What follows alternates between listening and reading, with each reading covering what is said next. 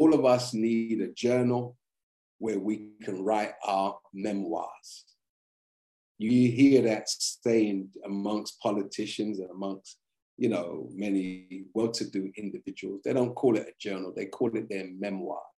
So if you wanted to go back into 1983 and find out what Margaret Thatcher was doing on the 10th of December, 1983, it's written right there. She made a note of what she was doing on that day. She has a memoir of every day. She would write how her day was scheduled and what she done, the challenges or the lack thereof. You and I can't do that because we don't document our lives, as if our lives ain't worth nothing. Your life is valuable. So it needs to be documented. Are you following me? Yeah. Because a memoir is a life story. It's a life memory, recollection, personal recollections, reminiscence, experience. It's a journal, it's a diary, you can call it. But I want us to consider for 2023 to document what pleased you and document what upset you and how you handled a particular situation.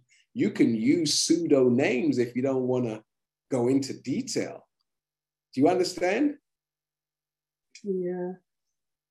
And write it in a way that only you may understand where it triggers.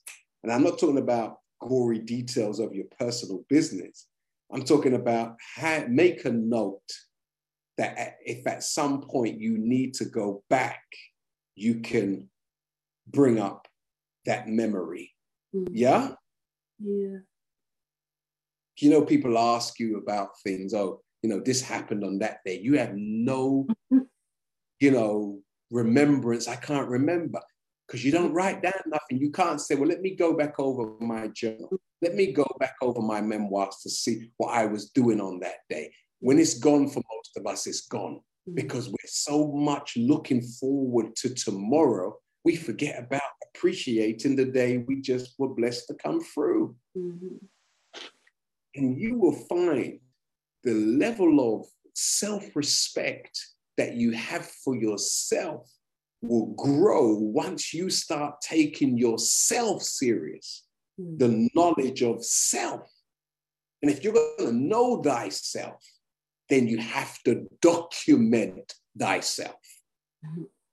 Yeah? Yeah? You can get to know Nelson Mandela by reading his biography. Because his biography, you know, details his life.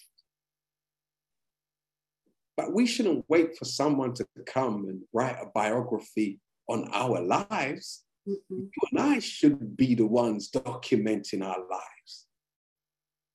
Shouldn't we? Definitely. And you will be surprised how much this is going to mature you and I. If we are not scared to write down our blessings and our challenges. Are you following me? Keep a diary, keep a memoir.